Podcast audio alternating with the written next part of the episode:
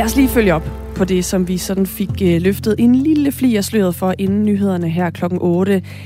Det handler om øh, moderaterne. Fordi hvis nogen skulle sidde derude og være lidt i tvivl om, hvad moderaterne egentlig vil rent politisk, så står I ikke alene.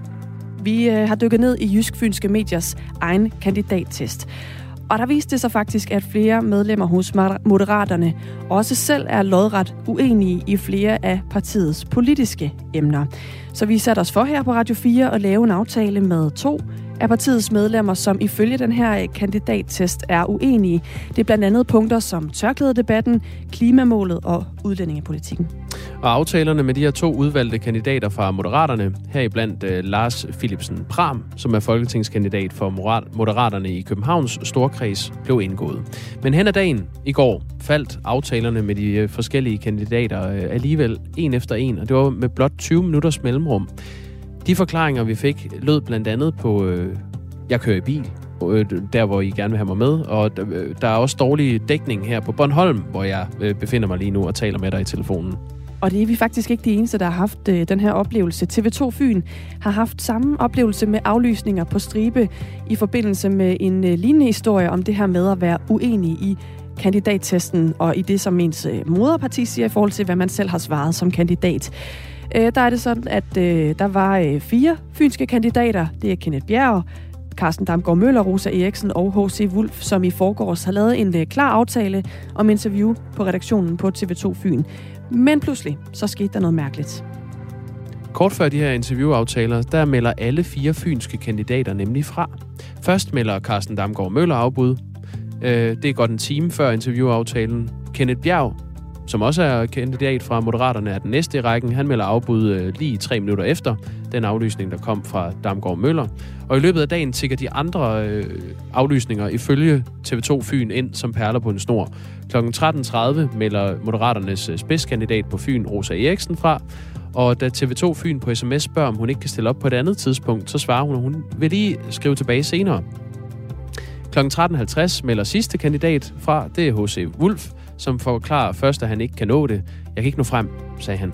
Og da TV2's øh, journalist så foreslår et senere tidspunkt, så ændrer han forklaring og fortæller, at afbuddet skyldes private årsager. Så øh, det, der står tilbage, er jo øh, en række moderater, eller kandidater for moderaterne, som øh, skulle have været med på et interview om det her med at være øh, uenig, når man øh, har svaret i kandidattesten i forhold til, hvad partiet synes, og som i første omgang siger ja, men så siger nej.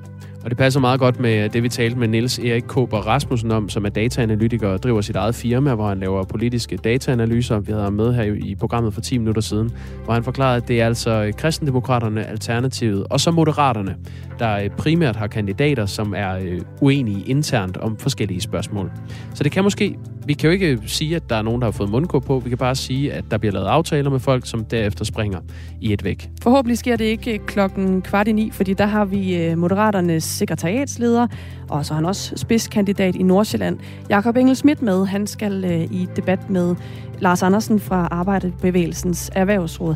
Det handler om øh, en øh, skatteplan, som Moderaterne har øh, frem hvad hedder det, fremført, præsenteret. Ja, de har, de har præsenteret den, og det er en skatteplan, som øh, faktisk betyder, at sygeplejersker, som lige nu er så meget i vælten, og som Socialdemokratiet vil give mere i løn, øh, vil tabe på Moderaternes øh, skatteplan. De vil miste øh, omkring 5.000 kroner om året. Øh, det skal vi tale med Jakob Engel Schmidt om. Vi håber, han, øh, han dukker op. Det gør han nok. Lige nu er klokken øh, 9 minutter over 8, og vi skal faktisk videre med en socialdemokrat.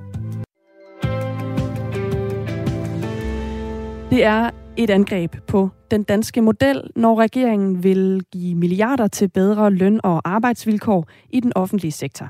Sådan lyder det fra administrerende direktør i Dansk Arbejdsgiverforening Jakob Holbrød. Ifølge ham så er det et opgør med den måde, vi har lavet løn, forhandlet løn på øh, i det danske arbejdsmarked gennem mange, mange år. Vi laver løn i Danmark på den måde, at det aftales direkte mellem arbejdsmarkedets parter, mellem arbejdsgiver og lønmodtagerorganisationer og repræsentanter helt uden øh, politisk indblanding. Kritikken her kommer efter, at regeringen i går kunne præsentere et udspil til bedre løn- og arbejdsvilkår til nogle offentlige ansatte. Det er nogle penge, der skal indfases fra 2024, og fra 2030 der skal de udgøre 3 milliarder kroner årligt. Og til at svare på den her kritik, kan vi øh, byde velkommen til dig, Jeppe Brugs. Godmorgen. Godmorgen. Skatteminister fra øh, Socialdemokratiet. Jakob Holbrød her kalder det et voldsomt angreb på den danske model, og mener, at udspillet fra jer vil reelt være til stor skade for det danske erhvervsliv og den danske økonomi. Hvad mener du om det? Jamen, det er jeg ikke enig i. Øh, den danske model består jo netop af et samarbejde mellem arbejdsmarkedets parter og staten.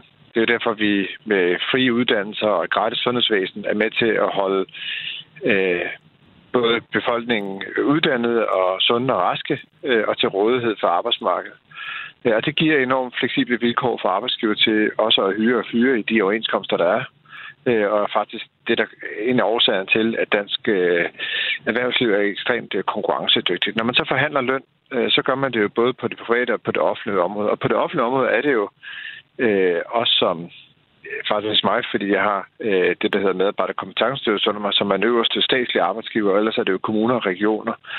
Øh, og, og der definerer man jo, hvad det er for en pulje, der forhandles om, og her ligger vi altså nogle ekstra penge i puljen, fordi vi siger, at der er nogle øh, områder, hvor vi har rekrutteringsudfordringer i den offentlige sektor, øh, og derfor er vi også nødt til at gøre noget, både for at forbedre arbejdsvilkår og sørge for, at man løber lidt mindre stærkt og har mere tid til omsorg og være sammen med vores børn og syge og ældre, men altså også anerkender, at der også skal noget mere i lønpuljen. Men det Jakob Holbrød jo siger, det er, at jeres udspil betyder, at man flytter centrale lønforhandlinger væk fra arbejdsmarkedets parter, og så flytter man dem ind på Christiansborg. Hvordan er det ikke et angreb på den danske model? Jamen, det er jo præcis det, vi ikke gør. Altså, vi lever op til at lave det, der hedder en treparts trepartsforhandling, altså hvor man sidder med tre parter, altså lønmodtagere, arbejdsgiver og så staten, øh, og, øh, og forhandler om, hvordan er det, at øh, vi kan øh, gøre det mere attraktivt, dels for at få rekrutteret det, hvor rekrutteringsudfordringer, men også at fastholde de medarbejdere, vi har.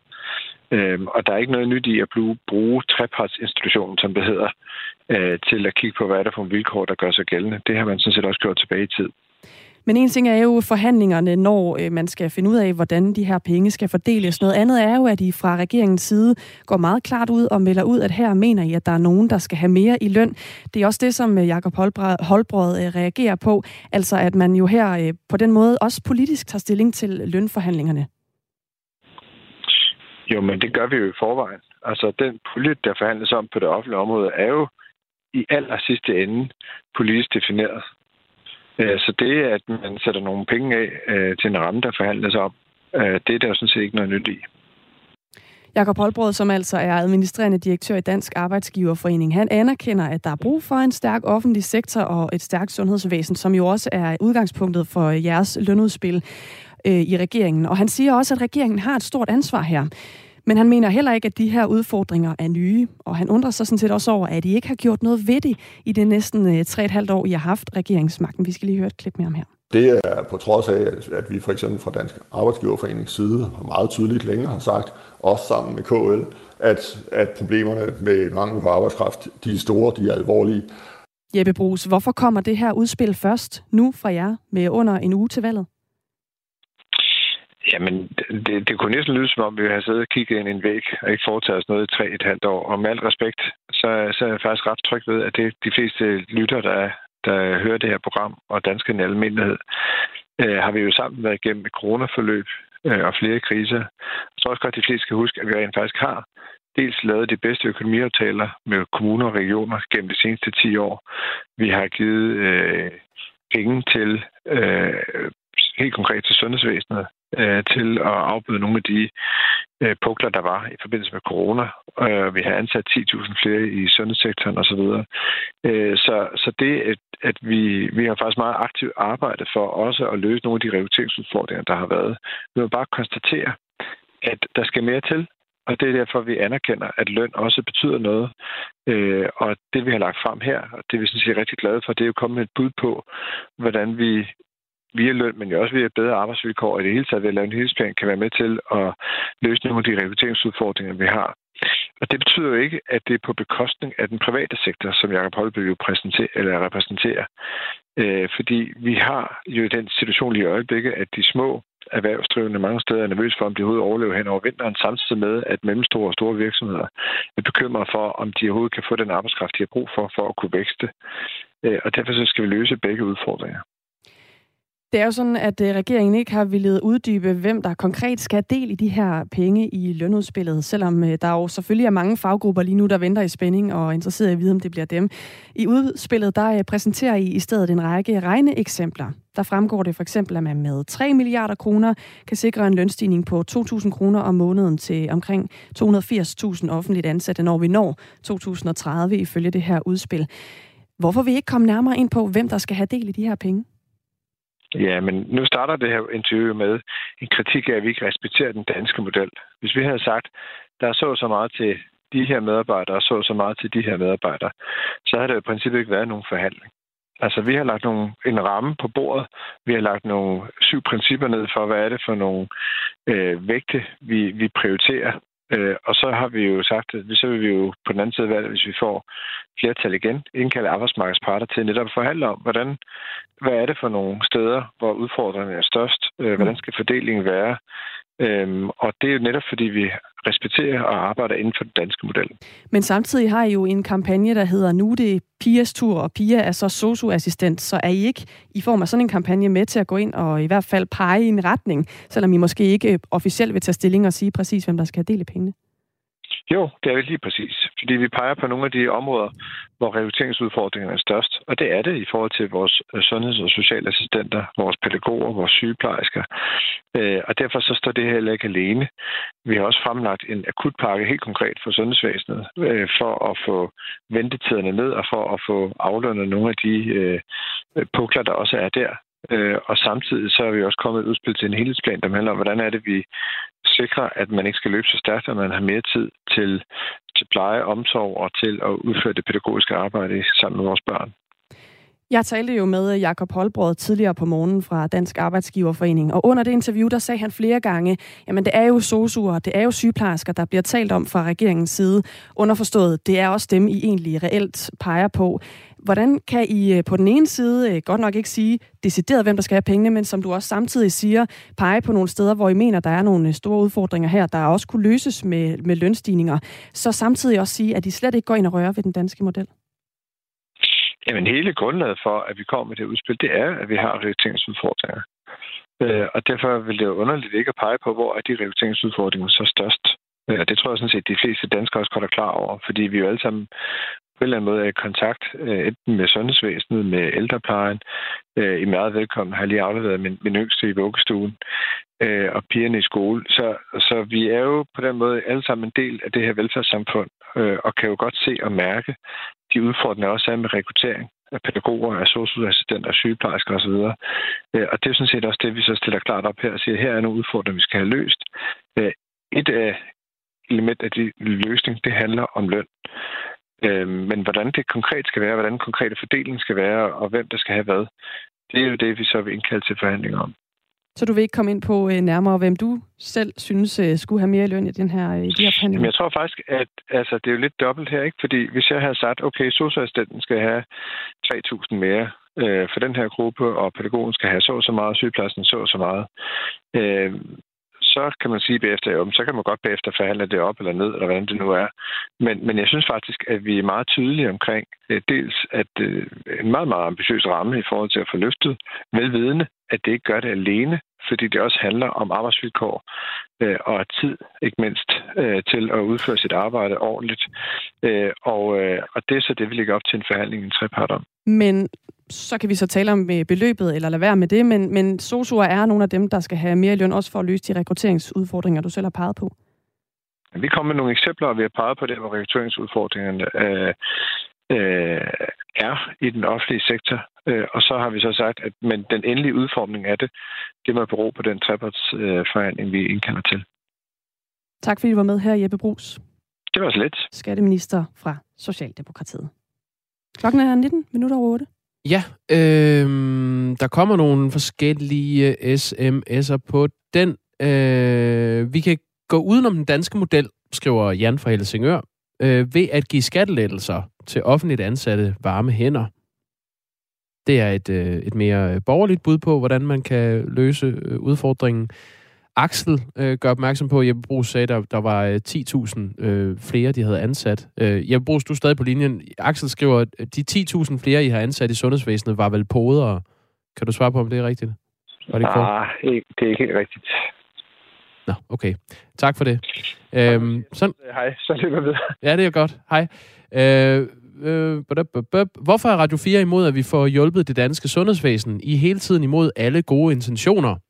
Det er vi overhovedet ikke. Vi er hverken for eller imod noget som helst, men vi prøver jo at vise øh, polerne, sådan som man selv, når man lytter med, kan tage stilling til, hvad synes jeg? Er jeg øh, synes jeg, det er en god idé, det der kommer fra politisk hånd, blandt andet, eller fra øh, arbejdsgiverforeningens hånd, eller synes jeg det modsatte? Det, det er simpelthen vores opgave. Vi. Ja. går øh, argumenterne igennem en efter en, uanset om de er blå eller røde. Den danske model er en farse, skriver Finn på det offentlige område. Har øh, arbejdsgiversiden muligheden for at gennemtrumfe sin vilje med lovgivning efter at have smadret deres strækkekasse? Øh, bare se sygeplejerskerne og lærerne. Venlig hilsen, Finn. Du kan gøre som Axel og Finn og øh, alle de andre, hvis du skriver ind på 1424. Nu beder vi om et fornyet mandat, Mandat på Radio 4 dækker Folketingsvalget og derfor har jeg i dag meddelt hendes majestæt dronningen, at der udskrives valg til Folketinget. med skarpe politiske analyser og kontante spørgsmål. Hvordan er det at træde ind i en valgkamp, hvor I ikke står så sikkert? Det hele ideen om en midterregering blev skudt ned af Blå Blok, men i virkeligheden også af Enhedslisten og SF. Lyt til Mandat i Radio 4's app. Radio 4. Vi giver dig valget. Du sætter krydset. Den socialdemokratiske forsvarsminister Morten Bødskov holder fast i, at han ikke har læst den NATO-rapport, der ellers blev behandlet på et møde, som Bødskov selv deltog i. Øh, Den her sag den handler om, at øh, Morten Bødskov for to uger siden var med til et forsvarsministermøde i NATO, som blev afholdt i Bruxelles. Her var et vigtigt punkt behandlingen af en rapport, som hedder NATO Defense Planning Capability Review, der bliver udgivet øh, hvert andet år og giver en status på medlemslandenes planlægning af forsvarsområdet. Herunder også det danske. Men i et skriftligt svar til forsvarsnetmediet Olfi beskriver øh, Morten Bødskov altså, at han ikke deltog i behandlingen af rapporten, og at han endnu ikke har set den. Han skriver, Forsvarsministeriet har oplyst mig, at Forsvarsministeriet kan oplyse, at man modtog det endelige udkast til rapport forud for NATO-forsvarsministermødet den 12. 13. oktober, hvor rapporten formelt blev tiltrådt. Det er standardprocedure, at Danmark ikke skal godkende sin egen vurderingsrapport, og forsvarsministeren har derfor ikke set rapporten, skriver forsvarsministeren selv, Morten Bødskov. Lars Christian Lilleholdt er forsvarsordfører for øh, Venstre. Godmorgen. Godmorgen, godmorgen. Du har længe ønsket et indblik i den her evaluering, øh, den her NATO-rapport. Hvordan øh, forholder du dig til den nye udmelding fra øh, Morten Bødskov, forsvarsministeren i den her sag? Jamen, jeg er dybt, dybt forundret. Jeg du- synes, det er... Over hvad? Jeg synes, det er... og Jeg er dybt forundret over, at øh, ministeren dels ikke har... påstår, at han ikke har læst rapporten. Og jeg synes også, at øh, ministeren burde hurtigst muligt offentliggøre øh, hele indholdet i rapporten. Det er jo et spørgsmål om, at vi skal i gang med store investeringer på, på forsvarsområdet. Rapporten her viser sandsynligvis med de få ting, der er kommet frem, at Danmark er meget, meget udfordret, og at NATO ikke er tilfredse med den indsats, som vi yder på området, herunder tempiet i forhold til at nå de 2% af bruttonationalproduktet. Og vi har presset på nu i øh, mere end et halvt år for at få gang i forhandlinger med et nyt forsvarsforlig. Og det her viser jo meget, meget tydeligt, at der er og har været et behov for, at vi var, skulle have været kommet i gang, og at det er en af de absolut vigtigste opgaver efter et folketingsvalg. Jeg synes også naturligvis, at det sådan en rapport her jo sagtens skulle indgå øh, også i den aktuelle forsvars- og sikkerhedspolitiske debat, som jo også er en del af, af valgkampen, således at vælgerne og borgerne, som skal hen og sætte et kryds, bliver gjort opmærksom på, øh, hvor store udfordringer øh, dansk forsvar øh, står overfor. I sidste uge forklarede øh, forsvarsminister Morten Bødskov til øh, forsvarsmediet Olfi og også her på Radio 4, at han ikke kunne udlevere rapporten til forsvarsforligskredsen, fordi øh, det ville være at bede embedsværket arbejde for regeringen, efter at statsministeren har udskrevet et folketingsvalg. Så altså det, der er valgkamp, øh, umuliggør, at han kunne udlevere rapporten til forsvarsforligskredsen. Lad os lige høre, hvad det var, han sagde, da vores kollegaer på programmet Frontlinjen interviewede ham. Og det er meget enkelt. Altså, jeg kan ikke bede mine embedsmænd om at arbejde for regeringen under en folketingsvalg. Handling, det vil være at bryde øh, jo altså årtiers praksis. Tirsdag valgte Forsvarsministeriet så alligevel at øh, sende en klausuleret rapport til øh, ordførerne på forsvarsområdet, som altså også er blevet sendt til de medier, som har søgt agtindsigt i rapporten. Da vores kollega talte med Morten Bødskov i sidste uge, forsikrede han, at øh, han slet ikke selv havde set rapporten. Øh, jeg har ikke noget nærmere viden om den øh, rapport, øh, og øh, jeg glæder mig til at se den, når vi øh, skal mødes med øh, forligskredsen. Og det, det holder han fast i, øh, forsvarsministeren. Han, han ved ikke, hvad der står i den rapport. Lars Christian Lillehold, tror du på det? Nej, altså det, øh, nu, nu har jeg ingen grund til direkte at, at påstå, at ministeren lyver, men jeg må sige, at jeg er, er ret forundret. Altså ministeriet vælger nu at sende delerapporten ud, godt nok med nogle kraftige overstregninger. Og hvis øh, ministeren vil se den rapport, så er jeg sikker på, at ministeren øh, sagtens kunne øh, få tilladelse til det, til trods for, at vi står midt i en folketingsvalgkamp. Så min opfordring til ministeren, det er, at se nu at få den her rapport ud over rampen, send den til ordførerne, og synes jeg også, man skal sende den til medierne, således at vi får mulighed for at diskutere indholdet i rapporten. Alle tidligere rapporter, der kan selvfølgelig være oplysninger, som er fortrolige i sådan en rapport, så må man forholde sig til det og, og, og undgå, at de informationer kommer ud. Men den generelle vurdering fra, fra NATO af, den burde der være offentlig adgang til. Hvorfor er det egentlig så vigtigt? Jamen altså, vi står jo foran og skal, og skal investere meget, meget markant på området. Danmark er meget, meget udfordret. Vi skal i løbet af den kommende valgperiode op på at bruge adskillige milliarder kroner og træffe beslutninger om, hvad der skal ske frem mod øh, 2033. Vi skal øge det årlige øh, forbudbudget fra i dag et par 20 milliarder, skal op bruge 40 milliarder kroner. Øh, det er borgerne, det er skatteborgernes penge. Det er politikerne, der skal prioritere dem, og derfor er det også oplagt, at selvfølgelig skal vi alle sammen have indsigt i, hvad der står i rapporten, og hvad det er for anbefalinger, der er fra NATO. Morten Bødskov skriver jo, at det er standardprocedure, at øh, Danmark ikke skal godkende sin egen vurderingsrapport, og at forsvarsministeren derfor ikke har set rapporten. Det har han vel ret i? Ja, det har han da sikkert måske øh, nok ret i, men altså det, jeg, det, jeg forholder mig til, det er, at der er kommet en NATO, der er kommet en rapport fra NATO. Ved alle øh, tidligere rapporter, der har været, der har der været en offentlig debat. Der har borgerne haft mulighed for at få viden om, hvad der er stået i rapporten. Det kommer til at indgå i de politiske prioriteringer efter et folketingsvalg, og derfor min opfordring til Morten Bødskov nu for den rapport offentliggjort. Valget er jo få dage væk, øh, Lars Christian Lilleholdt. Altså, er det ikke ligegyldigt at kræve den her evaluering offentliggjort over for forligskredsen øh, inden et valg? Nej, det er ikke ligegyldigt. Der er stadigvæk øh, 4-5 dage indtil til folketingsvalget har været afholdt. Og i vores opfordring har jo stået på i, i flere dage. Vi har jo opfordret for flere dage siden til, at den her rapport bliver offentliggjort. Så se nu bare på den ud i dag. Og hvis du lige her på faldrebet skal skære ud i pap for de lyttere, der sidder og tænker, en NATO-rapport om det danske forsvar, som kommer hvert andet år, og som vi lige skal vente lidt ekstra på. Hvorfor er det her vigtigt for dig? Ja, vi står jo i en øh, meget, meget alvorlig øh, sikkerhedspolitisk situation. Der er krig i Europa.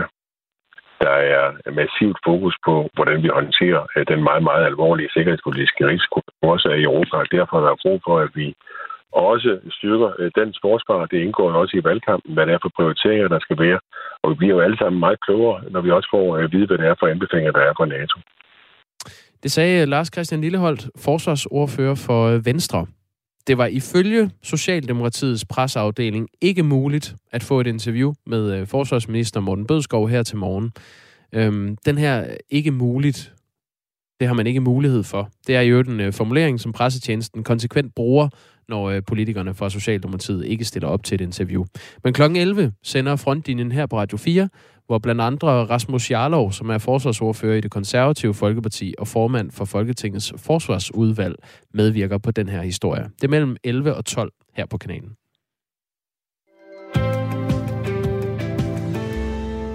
Den er fremme. Hvilken? Fodboldlandsholdets store VM-container som vi kender og holder af. Ja, ikke også? Hvor, den, hvor er den kommet hen? Katar? Den er landet i Katar, ja. Hvad er der i den? Der er alle mulige spændende ting. Der er øh, spændingscykler, kaffemaskiner, brætspil, massagebrikse, Playstation 5, højtalere, alt muligt. Bolde. Alt, man skal bruge til en god fest. Alt, hvad, altså revl og krat, har de simpelthen sendt i den container der. Øh, det er jo fordi, der er VM lige om lidt i Katar, og øh, derfor så havde man altså fra øh, det danske fodboldlandsholds side nogle ting, man skulle have med sig ned for at kunne øh, have en god slutrunde. Øh, både ting, øh, som lyder meget nødvendige, og ting, hvor man tænker, ja, det skal I nok bruge på fridagene. Øhm, man tænker jo også lidt, er det, kan det betale sig at sende en container helt til Katar med ting som kaffemaskiner og sådan noget, ikke? Ja, det er faktisk min første tanke. Ja, præcis. Øh, Christian Nørk her er chef for herrelandsholdet, og han siger, det er faktisk den bedste økonomiske ting at gøre, fordi det er billigere for dem at øh, lege noget, for eksempel som leger et telt, bruger han som eksempel, jeg ved ikke lige hvorfor. Et legetelt i Danmark, transporterer det til Katar, og så sende nogen ned og stille det op, end det er at låne det fra Katar, eller købe det i Katar. Så er de danske drenge klar. Der er Simpelthen. åbningskamp, øh, jeg tror det er den 21. november. Nej, den er flyttet til den 20. november. Det kan vi se frem til. Nu er klokken halv ni.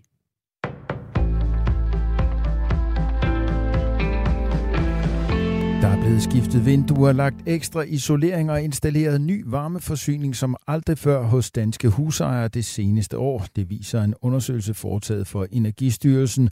27 procent af husejerne svarer, at de har energiforbedret boligen i løbet af det seneste år. Cirka halvdelen af dem har fået skiftet vinduer, 24 procent har renoveret taget, mens 20 procent har skiftet opvarmningsform fra eksempelvis gasfyr til varmepumpe eller fjernvarme. I den undersøgelse, vi har gennemført, der svarer mere end hver fjerde husejer, at de har lavet øh, store eller små boligforbedringer igennem det sidste år. Og, øh, og det er flere, end vi har set i tidligere undersøgelser. siger vicedirektør i Energistyrelsen Stine Let Rasmussen. Det er udsigten til at spare penge på energiregningen, der er motivet bag hovedparten af boligforbedringerne. 78 procent svarer, at de har investeret for på sigt at spare penge. Der er også fokus på at øge værdien af boligen, men det handler også om at, øh, at øh, bidrage til, at den danske energiforsyning ikke kommer under pres, og det handler om at gøre noget godt for klima og miljø.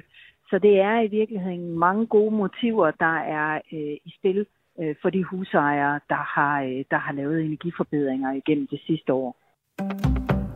Tilskud til receptpligtig medicin i Danmark er ikke nok. Receptpligtig medicin skal i stedet gøres permanent gratis, det mener enhedslisten, der vil finde over 4 milliarder kroner årligt til formålet. Vi synes, at det er helt uacceptabelt, at syge mennesker går rundt i vores land uden mulighed for at betale for den medicin, de har behov for siger partiets politiske ordfører Maja Villassen. Hun henviser som eksempel til en undersøgelse fra Apotekerforeningen i 2021, hvor det lyder, at apotekerne dagligt oplever, at der er borgere, som af økonomiske årsager forlader apoteket uden medicin. Vi synes desuden, det er meget paradoxalt, at vi i Danmark har et sundhedsvæsen, vi er stolte af, er gratis, og hvor man, hvis man er indlagt øh, på hospitalet, får medicinen gratis, men når du bliver udskrevet og kommer hjem, så øh, skal du selv betale for den receptpligtige medicin. Den opdeling giver ikke nogen mening.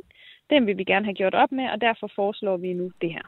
Baseret på et svar fra Sundhedsministeriet til Folketinget estimerer enhedslisten, at forslaget vil koste omkring 4,25 milliard kroner årligt. Hvilket jeg i virkeligheden selv synes er en relativt billigt sluppet. Det er jo nærmest nøjagtigt det samme, som Socialdemokraterne foreslår at lave skattelettelser for. Jeg synes, de burde gøre det her med os i stedet. Enhedslisten vil finansiere forslaget ved, at personers aktier og kapitalindkomst skal beskattes med samme skatteprocent som lønindkomsten. En ændring af skattereglerne, som partiet har foreslået før, men ikke er kommet igennem med.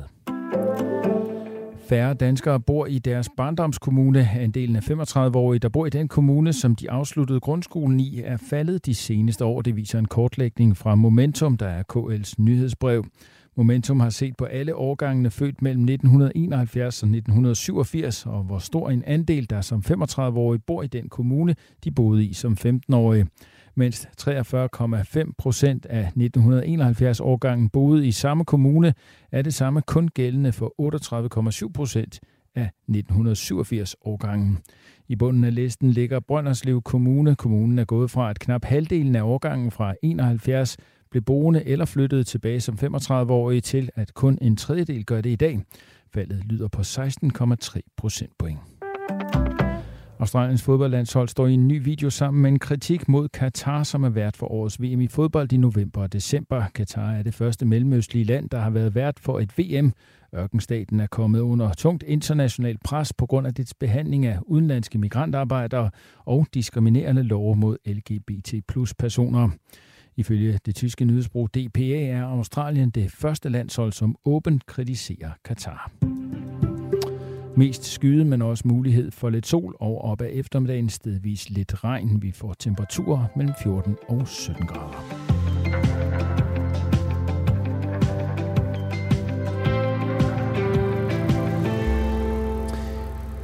Hvem taber penge på Moderaternes øh, skatteplan? Det skal vi øh, blive lidt klogere på, om øh, det bliver om 10 minutter. Arbejdere og funktionærer familier vil miste øh, 10.000 vis af kroner hvert år, hvis Moderaternes skatteplan bliver til virkelighed.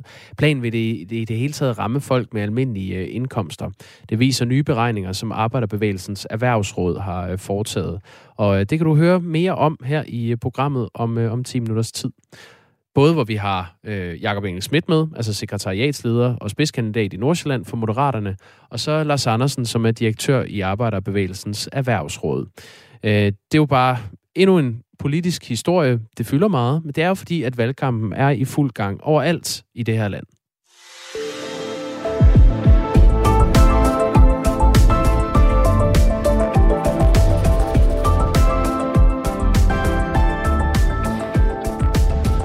Og de har en øh, håndfuld dage tilbage, de kære politikere, til at rejse rundt i vores land og vise deres partiflag, give dem øh, noget slik, eller hvad de nu har med sig i tasken, og ikke mindst også kryds klinger i debatter rundt om i landet. Og vi følger dem tæt for at finde ud af, hvad sådan en rigtig valgkamp egentlig er gjort af, og hvad der egentlig fylder rundt omkring der, hvor politikerne kommer på besøg. Og øh, vi skal til Struer, hvor Struer Højskole inviterer til debat om danskernes mentale sundhed. Godmorgen, Claus Henry Hansen.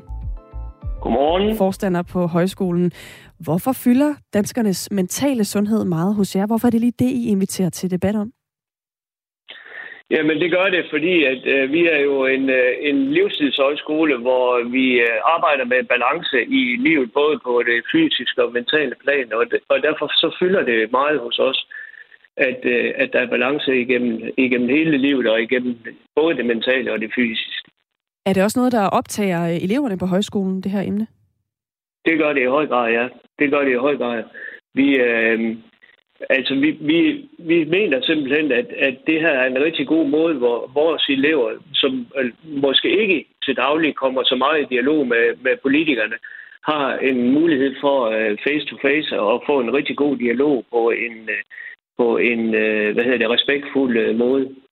Og netop alle øh, højskolens øh, kursister og elever er jo inviteret ind til den her debat, men den er også åben for øh, folk fra Struer og omegn, der kunne tænke sig at høre mere fra øh, politikere som Thomas Danielsen fra Venstre, Anne Lind fra Socialdemokratiet, der er også øh, repræsentanter fra Radikale, fra Dansk Folkeparti, fra Enhedslisten, næsten alle partier i virkeligheden.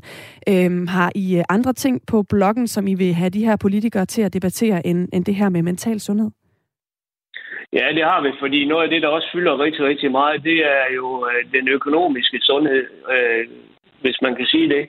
Øh, det fylder rigtig meget, øh, både, både som højskole, men også som, øh, som kursist på højskolen. Øh, det er klart, at, at øh, det at skal betale for et højskoleophold øh, oveni, at omkostningerne også er steget voldsomt øh, i ens privatliv, det kan, det kan være svært. Så derfor så fylder det selvfølgelig også rigtig meget.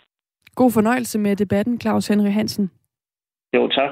Forstander på Struer Højskole. Og fra Struer til København, hvor Ingeniørforeningen IDA og Fagforeningen for IT-professionelle Prosa inviterer til IT-debat. Grit Munk er chefkonsulent i Ingeniørforeningen IDA. Godmorgen. Godmorgen. Hvad er det konkret, der skal debatteres, når I, I skal debattere IT? Det er emnerne, vi skal diskutere. Det er jo faktisk op til deltagerne. Men vi har allerede fået de første spørgsmål ind, og det kommer i hvert fald til at handle om, at vi er omkring 20, eller vi har omkring 20 procent af befolkningen, som ikke er helt så meget med på den digitale vogn, som det er nødvendigt. Og det er jo ikke fordi, at folk ikke kan finde ud af at tænde en computer og sende e-mail, men vi er efterhånden nået til et niveau, hvor det at være digital borger i Danmark er blevet ret komplekst. Så vi kommer til at snakke om, hvordan vi får en digitalisering, der er mere fokuserer mere på borgerne og knap så meget på effektivisering.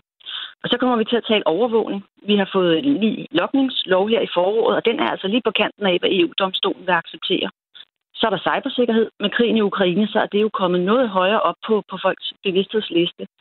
Øhm, og endelig så kan vi se, at øh, Prosa og vores og Prosas medlemmer, de er rigtig bekymrede over, at man skærer så meget ned på datatilsynet, som faktisk er de eneste, der sådan rigtig kan passe på os i den digitale verden.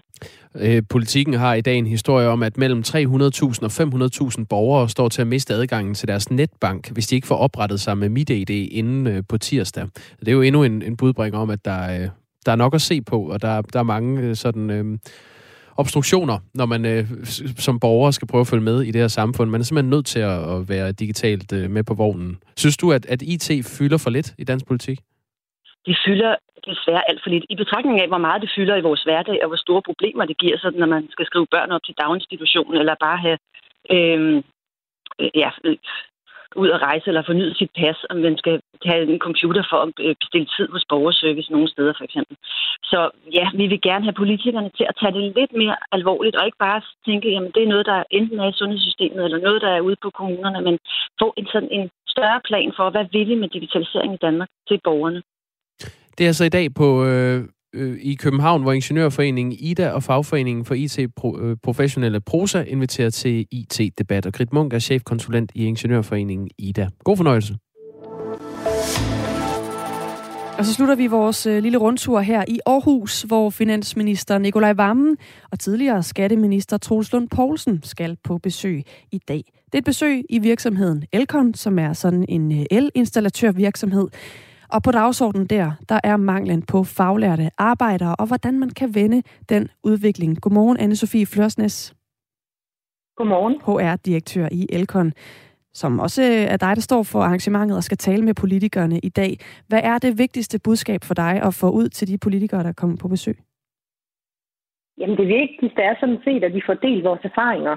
Altså for det første vil vi rigtig gerne fortælle om, hvordan vi oplever udfordringen med mangel på faglært arbejdskraft så vil vi også rigtig gerne inspirere ved at fortælle, hvordan vi så rent faktisk arbejder med den her udfordring.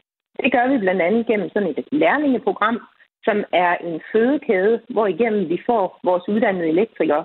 Det er sådan lidt af en investering for os, men den giver et godt afkast, og den er rigtig vigtig både for os og for samfundet. Og så endelig, så er det super vigtigt for os at komme med nogle konkrete forslag til, hvordan man politisk kan arbejde med udfordringen. For vi kender udfordringen, så den skal vi i, sig selv ikke snakke super meget om. Vi skal mere tale om løsninger. Hvordan tror du, at øh, det bliver modtaget? Altså de her forslag, I kommer med, det er jo nok ikke første gang, at de her gavede politikere, de har hørt forskellige løsninger for branchen. Så hvad vil du gøre for ligesom at, at brænde igennem? Ja, jeg vil i hvert fald sætte fokus på, at man som i så mange andre samfundsmæssige problemstillinger både skal arbejde med noget kulturelt og noget strukturelt. Og det kulturelle, det tager vi del i. Der er det jo, at vi skal gå sammen som branche, som virksomheder, som erhvervsskoler osv.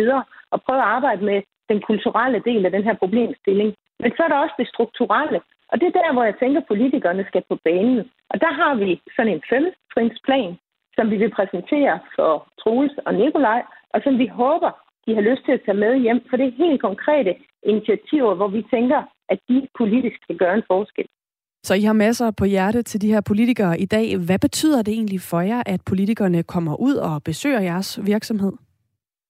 Ja, det betyder noget for mig og for os som virksomhed, men jeg håber, at det er så sandelig, det betyder allermest for politikerne, at de kommer ud og bliver klædt på ved at snakke med os, som på en eller anden måde er eksperter på området. Måske kan man i virkeligheden kalde os konsekvenseksperter, og at de får bygget bro til os som erhvervsliv, får bygget bro til borgerne. De skal jo møde nogle af vores medarbejdere, nogle lærlinge, svende. De skal møde mig og vores direktør.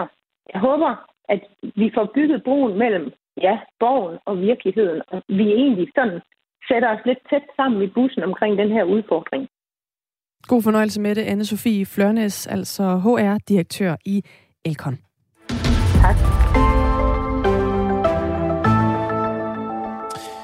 Nu vender vi os mod øh, Moderaternes skatteplan, partiet Moderaterne. Arbejdere og funktionærer familier vil miste tusindvis af kroner hvert år, hvis øh, den skatteplan bliver til virkelighed. Planen vil det hele taget ramme folk med almindelige indkomster. Det viser nye beregninger, som Arbejderbevægelsens Erhvervsråd har øh, foretaget. Lars Andersen er direktør i Arbejderbevægelsens Erhvervsråd. Godmorgen. Ja, godmorgen. Hvor mange penge mister arbejder- og funktionærfamilier, hvis Moderaternes skatteplan bliver til virkelighed? Ja, hvis vi tager en arbejderfamilie, så mister de omkring 16.000 kroner. En funktionærfamilie mister 23.000 kroner. Om året? Til gengæld så vil en direktør... Om året, ja. Og til gengæld vil, vil en, vil en uh, direktørfamilie få en, et par 20.000 kroner mere.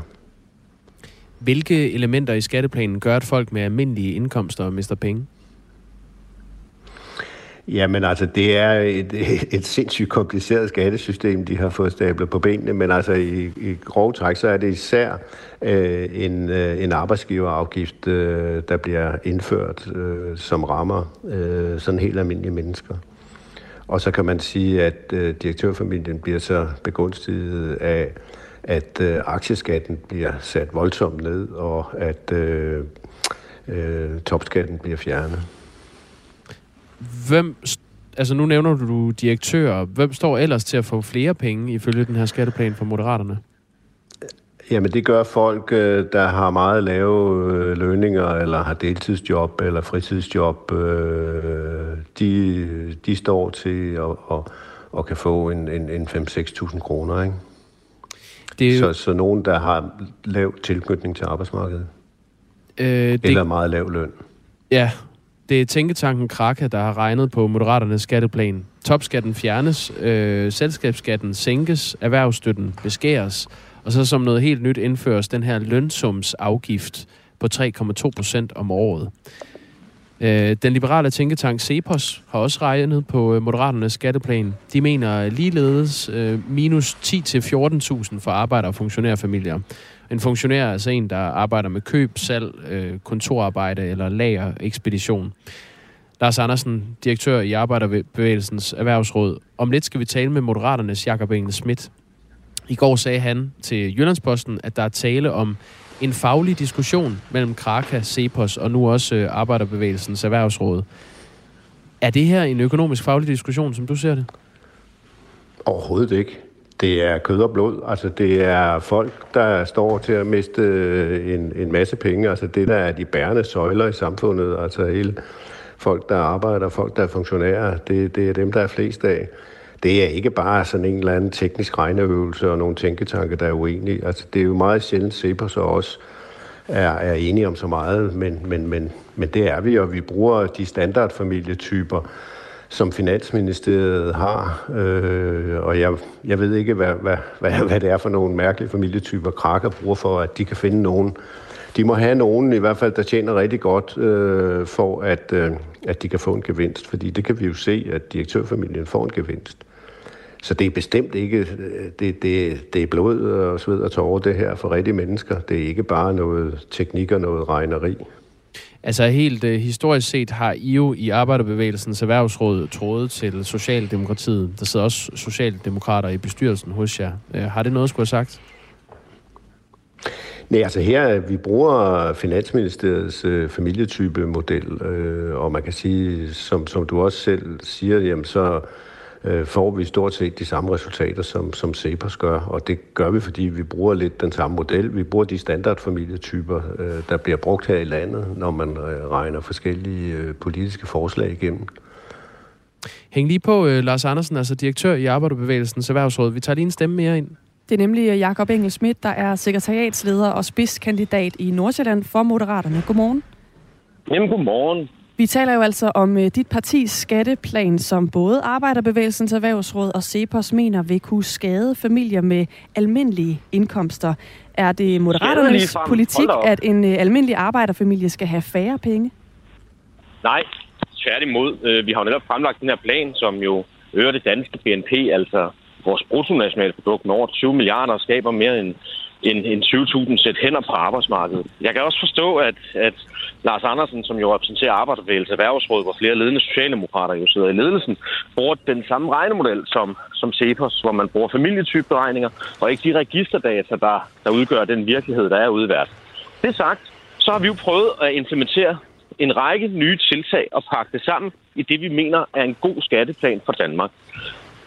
Nogle af elementerne er uprøvet, og derfor øhm, er det svært at gætte om, hvordan de virker i fremtiden. Men moderaterne kunne aldrig nogensinde finde på, og jeg gentager, aldrig nogensinde finde på at gå ned i Folketingssalen og foreslå lovgivning, der vil gøre helt almindelige mennesker fattigere. Men en af de ting, jeg har bemærket, fordi jeg har selvfølgelig også skyndt mig at se på, hvordan man i Arbejdervældens Erhvervsråd har regnet, det er, at man bare har lagt ind som forudsætning, at overenskomsterne på en eller anden måde retter sig efter det her. Og vi har jo et arbejdsmarked, hvor en metalarbejder jo er sikret en løn via den aftale, han har indgået på arbejdsmarkedet. Og det er jo det, der er den store fejlkilde i både den måde AI-rådet og CEPOS regner på. Øhm, og det ved jeg godt kan være svært, men, men jeg synes ikke, at den detalje, som jo er fuldstændig essentiel for måden, hvorpå den lønsumsafgift, man debatterer i vores skatteplan, implementeres og overfalder på øhm, løndannelsen i fremtiden bliver behandlet på. Ved du hvad? Øhm, det er så heldigt, at vi har Lars at... Andersen, der er direktør i Arbejderbevægelsens Erhvervsråd hængende. Jeg vil godt lige have ham til at svare på det, som du jo øh, påpeger, der er i de her beregninger, Lars Andersen. Hvad siger du til det, som Jakob Engel Schmidt fremhæver her, som øh, måske en slags fejlkilde i jeres beregninger? Ja, men det er jo noget vås. Altså, de har jo selv fået Kraka øh, til at regne, og, og Kraka antager sådan set også, at lønsumsafgiften i sidste ende havner hos lønmodtagerne. Altså, sådan, det er sådan, verden hænger sammen. Øh, og vi er også i gang med at lave øh, registerberegninger på det, og, og det viser også tydeligt, at, øh, at, at uh, uligheden stiger. Altså, det er ikke noget, man, man bare sådan kan fejre bordet. Altså, det her, de her familietyper, det er de standardfamilietyper, som øh, regeringer, og også de tidligere borgerlige regeringer, har brugt, når man skal illustrere, hvordan forskellige skatteplaner virker. Og man kan så sige, hvis, hvis Jacob Inge Schmidt mener, at jamen, så må man justere det, sådan at, at, at arbejderfamilier og funktionærfamilier ikke taber, men så må de jo fortælle, hvor pokker pengene så skal komme fra, fordi hvis, hvis man skal justere det sådan, at de ikke taber, så mangler der en masse penge, fordi det er dem, der i dag finansierer, at øh, aktieskatten kan sættes ned, at selskabsskatten kan sættes ned. Så, øh, det du hvad, ja, så hører svaret fra Jakob Engel ja. på det. Altså, jeg, jeg er lidt ked af, at du ikke har sat dårligt ind i planen, når du kritiserer den i radioen. Det tænker jeg må være et minimum. Du siger, at vi bruger penge fra almindelige arbejderfamilier på at nedsætte selskabsskatten. Det passer jo ikke. Der står på side 2 i planen, at en selskabsskattelettelse finansieres ved at afskaffe erhvervsstøtteordninger. Jeg synes altså, det er uartigt at komme i radioen og ikke have sat sig ordentligt ind i, hvordan vi, vi har finansieret de enkelte hvad hedder det, forslag i planen. Det er det ene. Det andet er, at ja, den økonomiske ulighed stiger, men det gør den jo også, når du hæver prisen på cigaretter. Men det får folk til at leve længere. Altså bare kig på et enkelt område som Gini-koefficienten for at vurdere, om planen er god eller dårlig. Det synes jeg er øh, temmelig, temmelig usagligt. Vi er stolte af at hæve skatten for de allerrigeste. Vi er også stolte af at lave en model, hvor folk, der er uden for arbejdsmarkedet, kommer ind på arbejdsmarkedet. Det skaber relativt set en ulighed, fordi der er nogle mennesker, der nu tjener flere penge, end de gjorde før, og dem, der er uden for arbejdsmarkedet, de så stadigvæk er uden for arbejdsmarkedet. Men der er flere mennesker, der har det bedre. Og det kan jeg godt blive enig med Lars Andersen om, at matematisk set skaber en forhøjet Gini-koefficient. Det gør det også, hvis helt almindelige mennesker får en lavere aktieskat, men det er med til at fastholde danske virksomheder i Danmark, stille kapital til rådighed for fremtidig teknologi og vækst. Øhm, og jeg er enig med Lars i, at når man prøver sige, noget, at når man prøver jeg, noget må jeg ikke lige kommentere, jo, men fordi, bare lige må gøre det færdigt. Må jeg ikke lige kommentere, fordi det er jo, noget... Lars Andersen, øh, du får lige lov at, at få lov at svare på det her, fordi der er mange ting, der fyrer lige nu, så vi skal lige have én ting ad gangen. Hvad siger du, Lars Andersen? Jamen altså, det er jo noget vås, at direktørfamilien betaler. Altså, direktørfamilien får en kæmpe skattelettelse. Øh, og det her med om øh, med erhvervsskatten og aktieskatten, altså jeg kan øh, aktieskatten skal sættes ned til 10 procent. Det er de allerrigeste, der har de store aktiebesiddelser. Og det skal der finansieres, og det er det, der bliver finansieret ved, at arbejderfamilier og funktionærfamilier øh, taber penge. Ej, det kan du ikke komme udenom. Du har altså. tydeligvis ikke læst forslaget, og det synes jeg egentlig ikke er særlig heldigt. Du kan tro, jeg har læst det. Jamen, vi, vi siger, at hvad hedder det, afkast, hvad hedder det, de, hvis et almindeligt menneske investerer i aktier, så er aktieskatten 10 procent for de første 56.000. Derefter stiger den til 30 procent. At du ikke nævner det i radioen, men får det til at lyde som om, at det gælder alle. Det synes jeg Jamen, det er, er uartigt. Og jeg synes, det er... Ja, det er jo lavere end i dag. Det, fordi Danmark har det største Ja, og det koster der penge. Det koster der milliarder. Altså, det kan I da ikke komme udenom. Nej, men de penge kommer blandt andet fra det kan du da ikke. person. Oh, vil du ikke prøve at lade være med at afbryde? Jeg har meget svært ved at komme igennem, hvis ja. jeg nu hele tiden afbryder mig, hver gang jeg prøver at sige noget. får lige lov til at komme med din pointe her. For det første synes jeg, det er ærgerligt, du kalder det vås, det jeg siger i radioen. Det synes jeg er en god måde at debattere på. Jeg har lige måtte påpege over for alle lytterne, at du påstår noget, som er forkert, hvis man læser vores plan i, hvordan vi finansierer forskellige elementer. I stedet for at kalde min udsagn vås, kunne du måske starte med at anerkende, at vi ikke vil sænke selskabsskatten på baggrund af at hæve skatten for almindelige familier. Der står i planen, at vi fjerner støtteordninger fra erhvervslivet, fordi de ofte ligger spredt og regionalt, og derfor gerne vil sænke den samlede skat på virksomheder. Det har intet at gøre med, hvordan vi øh, hvad hedder det, finansierer en nedsættelse af aktieskatten for alle mennesker med et lille afkast, og sænker den til et niveau, der minder om det svenske, hvor man også har et velfærdssamfund, ligesom i Danmark. Og ja, det er rigtigt, at Danmark i dag har de højeste kapitalskatter. Nogle af de højeste kapitalskatter i Europa. De skader vores vækst. Det betyder blandt andet, at mens man i Sverige børsnoterer mere end 250 virksomheder på vækstbørser om året og skaber tusindvis af nye jobs, så børsnoterer vi under en femtedel af det, det samme antal virksomheder som i Sverige, fordi vores virksomheder stikker af til udlandet. Det kan man godt isoleret set mene helt fint. Vi synes, det er et problem, hvis der også skal være jobs i fremtiden. Så er det rigtigt, at vi kan debattere, hvor den lønsumsafgift, vi har foreslået, sætter ind. Det er muligt, at vi skal hæve niveauet fra de 341.000. Det vil være en god og savlig debat. Men bare at komme med gamle socialdemokratiske beton og hælde ud over vores... Ja, og det må vi jo så finde. Men, men altså, du er med på, at de her principper er jo principper, som Mogens Lykketoft i sin tid introducerede, og som vi har forsøgt at modernisere, mm. og som jeg også kan finde gamle Infomedia-artikler på, og I havde en holdning til dengang. Lars Andersen øh, får lige lov til at svare på det, foreslog ikke, at aktieskatten skulle falde til 10 procent. Ja, altså for helt almindelige mennesker med et afkast, afkast på 50.000, det, det er jo ikke de rige kapitalfondsejere. Det er folk, der har en lille konto på Nordnet, Hvorfor er det, du prøver at få vores skatteplan jo, men den høje Jeg skal simpelthen lige igennem her, fordi der er ekstremt mange ting i det her skatteudspil. Det er øh, jo kompliceret stof, fordi det også er øh, vigtige sager. Så jeg prøver lige at øh, skitsere en lille smule her, hvad det her udspringer af. Det er jo altså et skatteudspil, der kommer fra øh, Moderaterne, hvor øh, både Arbejderbevægelsens Erhvervsråd og CEPOS har peget på, at øh, arbejder- og funktionærfamilier vil øh, opleve at miste tusindvis af kroner hvert år, hvis den her skatteplan bliver til virkelighed, øh, og at planen i det hele taget kan komme til at ramme folk med almindelige indkomster.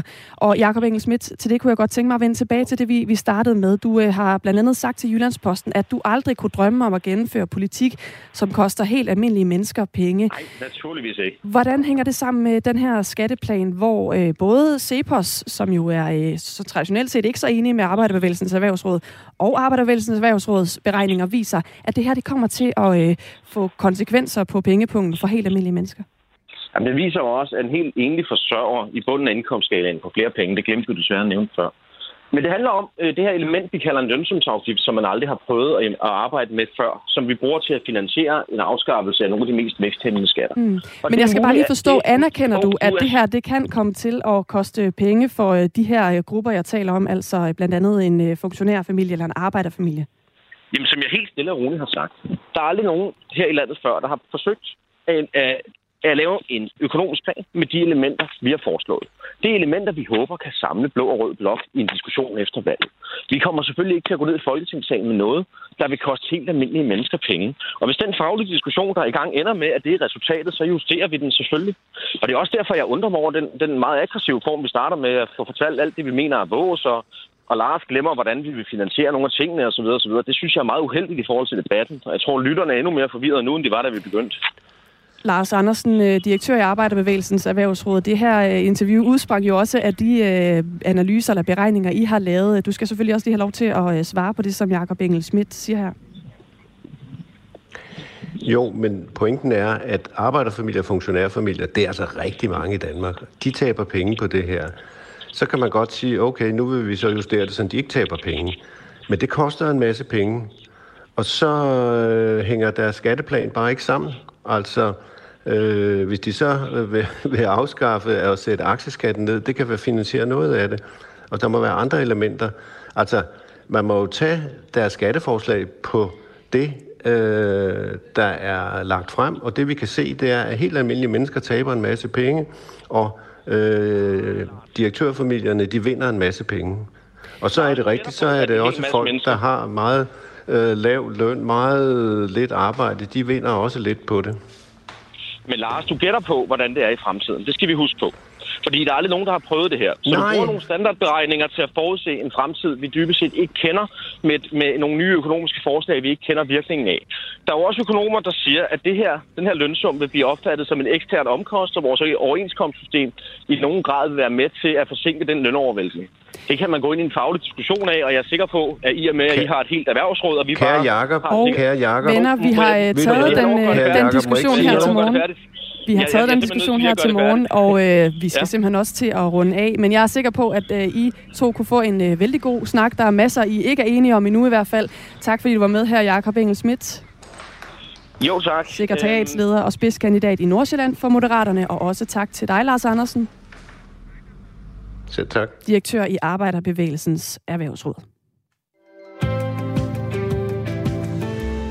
50 sekunder til nyhederne, Anne. Øhm, bund af nyhedsbunken, det må være, at øh, Jerry Lee Lewis, rockpioneren, blandt andet kendt bag øh, den her sang.